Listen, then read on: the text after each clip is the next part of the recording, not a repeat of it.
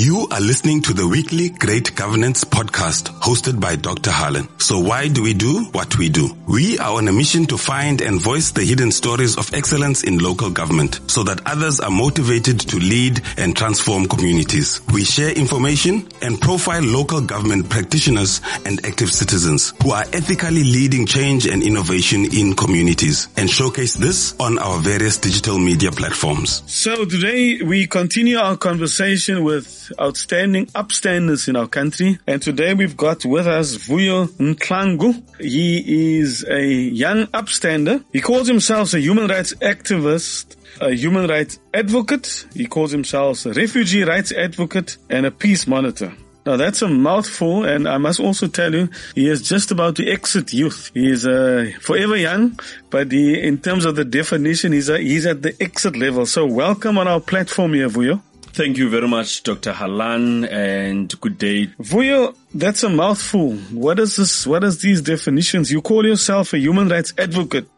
Then you say you're a refugee rights activist and a peace monitor. What is this?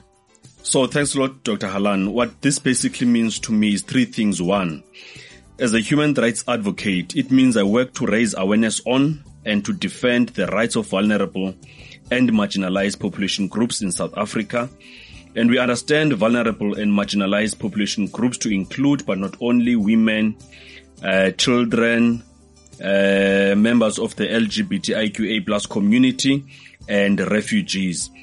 These are people who are vulnerable and because of their vulnerability are therefore in need of our constant and serious need of protection. As a refugee rights activist, I work to ensure that the South African authorities comply with international standards of refugee protection when dealing with or engaging with refugees in South Africa. And this is precisely because our government voluntarily signed public international law committing itself to deal with refugees in a particular fashion, in a fashion that is consistent with international standards of refugee protection. Lastly, as a peace monitor, I work not only to monitor incidents of xenophobic violence in our society, but equally I work to promote social cohesion, peace, tolerance for diversity, while also preventing collective violence in our society. Okay, Vuyo, so why do you do what you do? I, I, do what I do because I'm very passionate about social justice, very passionate about issues of good governance, issues of accountability, and issues of leadership in our society. And I do firmly believe that the people of South Africa, irrespective of their age, irrespective of their race, ethnicity, cultural and linguistic differences, they are human first and therefore their human rights need to be protected. And where does this, where does this passion come from? Was it instilled by the mother or the father? Where does this come from?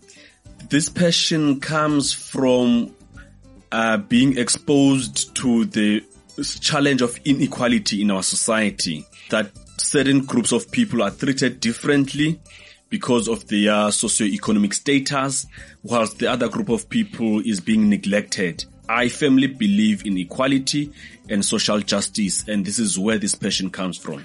And this passion that you have has taken you all over the world. Tell us, what are the lessons that you've learned through all your travels? You know, you've traveled in Europe, in America.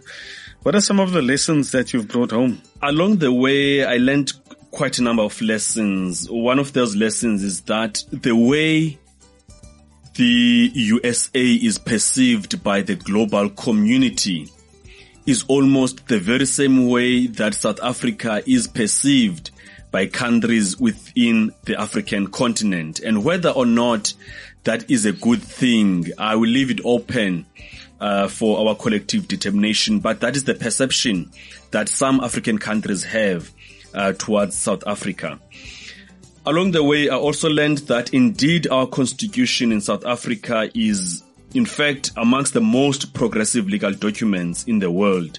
For example, it is not everywhere in the world that citizens are guaranteed the right to life. We have traveled, I've been to countries where the right to life is not a fundamental right that is protected in terms of the law.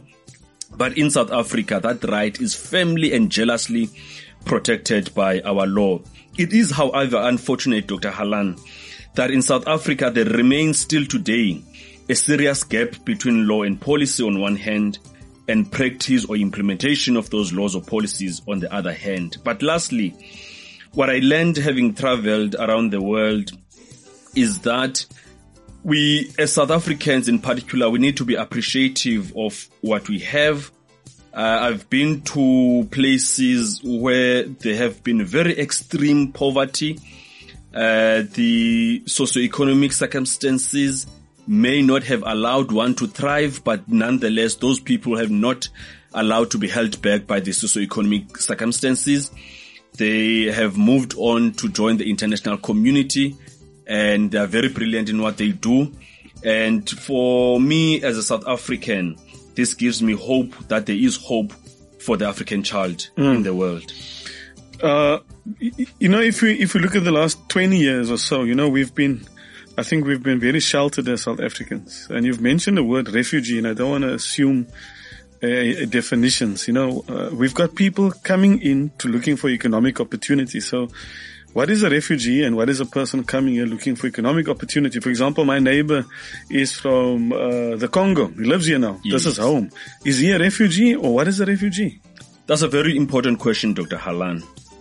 We draw the definition of a refugee from international refugee law, particularly from the 1951 Refugee Convention. In terms of this convention, a refugee is someone who is outside their country of origin and who, because of a well-founded fear of persecution on the basis of his or her race, nationality, political opinion, religion, sex, or belonging to a particular social group, is unable or unwilling to return to their country of origin. So you have to establish that you are one outside your country of nationality or origin.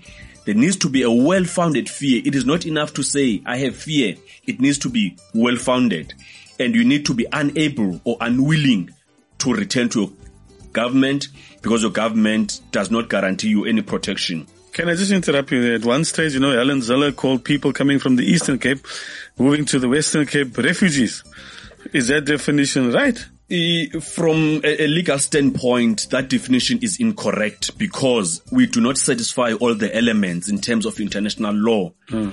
Uh, for instance, we were never at any point as people from the Eastern Cape outside of our country. We're still within our country.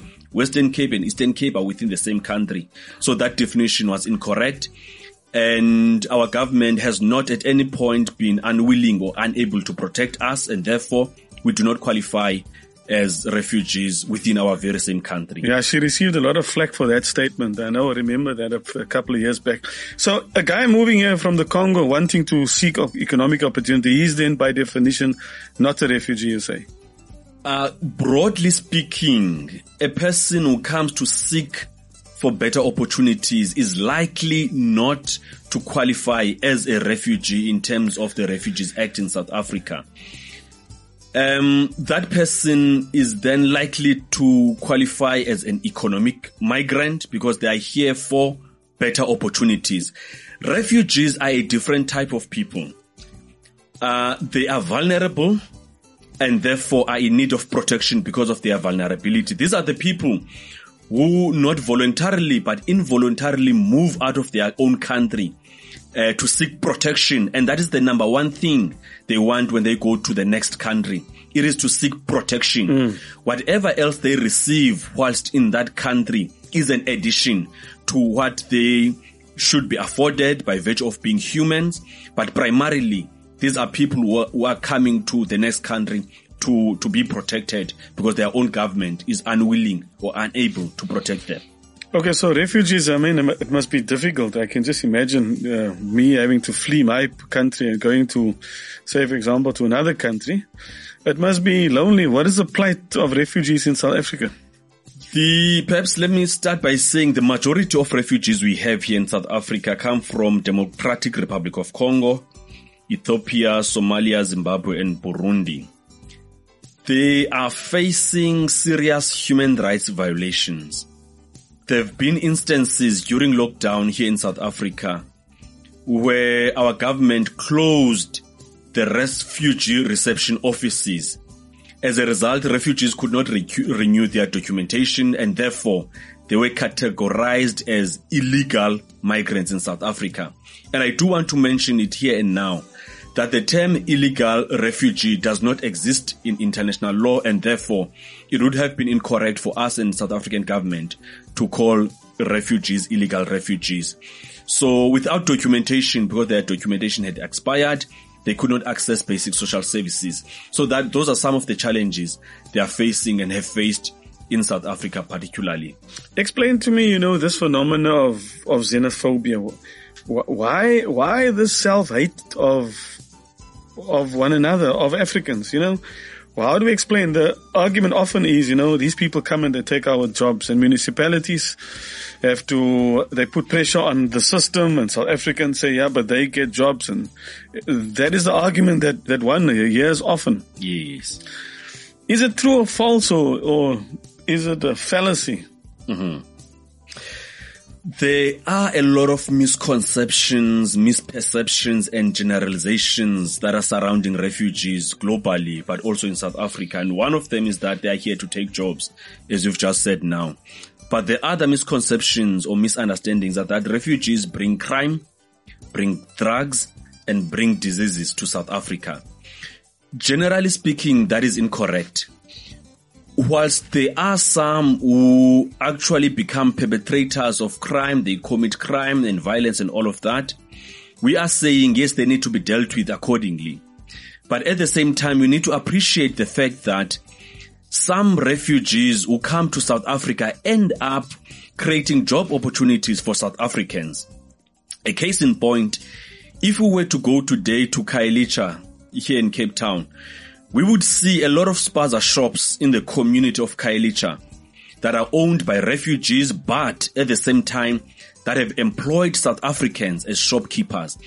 And these are South Africans who would have otherwise not obtained a job elsewhere, but have been offered job opportunities by refugees. They are shopkeepers.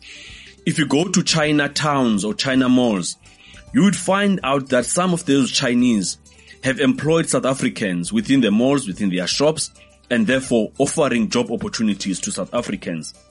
But equally, uh, if you were to go to some of the factories that have been owned here by foreign nationals, you will find uh, South African employees. Yes, the question does arise in terms of whether or not they are subjected to uh, humane standards and they are given uh, remuneration in terms of the minimal wage and, and all of that.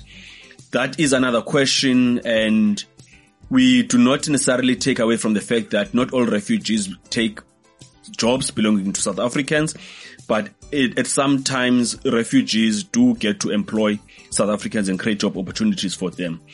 Perhaps in passing, I need to mention that I've come across situations in the communities of South Africa where refugees, particularly those who own shops, would donate with groceries to homes uh, that are um, really impoverished. When there are funerals in the community, they donate groceries. And sometimes when um, community members uh, do not have food, they do give food for credit to the elderly in the communities. And once they get their SASSA grants, they repay that credit. Mm. So it is not always the case that refugees are a strain in our society, but sometimes they do bring some form of relief uh, to our own lives. So you can actually move from refugee to citizen. Is that what you're saying? Is that a lot of them stay? it, it is possible to move from refugee to being a citizen. That process in a nutshell, briefly, it would take a refugee close to 20 years. It's not supposed to. It's supposed to take roughly around five years. But because we know of what has been described as the inefficiency of the Department of Home Affairs, that process tends to take longer. 20 years. 20 years. From being a refugee once, in fact, it starts by being an asylum seeker. So as an asylum seeker, your status is still being investigated by Home Affairs. Your circumstances of coming to South Africa. Once an investigation has been done, now you are recognized as a refugee in terms of section 24 of the South African Refugees Act. You will be a refugee for a period of five years. And after that five years, you may qualify as a permanent resident. And after permanent residency, then you can become a citizen But in of the South mean, Africa. in the meantime, you can be economically active. Once you, you're a refugee, you, you can seek job or try and start your own business, something like that. Indeed, that is 100% correct because the refugee permit, the section 24 permit as we call it, it affords a refugee the right to seek employment mm. and the right to study. So you are allowed to, to open up a shop and to study and to work as a refugee. Okay, final question. You know, uh, municipalities and citizens, what are they doing that you are aware of to make sure that we become more tolerant as a people? I, in the past, have worked, in fact, even currently with the Department of Arts and Culture and other municipalities. Currently, we've worked with the Valley municipality around issues of social cohesion, promoting tolerance for diversity and unity in diversity. So some of the things that are currently being done, we have recently celebrated Africa Day on the 25th of May because we were coming together in one space to say we are all children of the soil from Africa and therefore we need to unite on that basis. On the 20th of June, we will be commemorating the World Refugee Day, raising awareness on the plight of refugees globally but also continentally, raising awareness on the rights and obligations of refugees in South Africa. In September, with municipalities, we'll be celebrating cultural diversity through a cultural diversity festivals uh, that that we are hosting with the Royal House Amadumisa, the, the kings here in the Western Cape province, but also from our side, we we run uh, what we call anti-xenophobia workshops or workshops of refugee tolerance and acceptance, where we train primary school learners and high school learners on refugee issues, refugee law, so that eventually they could assist us to promote unity in diversity. And on top of that, we run occasionally social cohesion sports tournaments under the theme Kicking the Ball for Peace, where we have refugees play together sport with South Africans. We are doing this intentionally because globally and research has shown that sport is a very powerful tool to promote social cohesion. Hence we, we promote social cohesion through sport. Recently, I will be training peace monitors and peace ambassadors in, in Khayelitsha, Delft, Mfuleni and Kraaifontein because we want peace monitors and ambassadors in our society.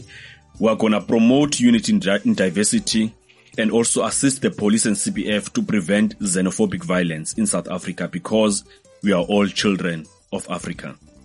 On that note, thank you so much for your time. Uh, keep on being an outstanding upstander for the rights of all people. We applaud you and we salute you for your efforts. Thank you so much. Thank you very much, Dr. Halan.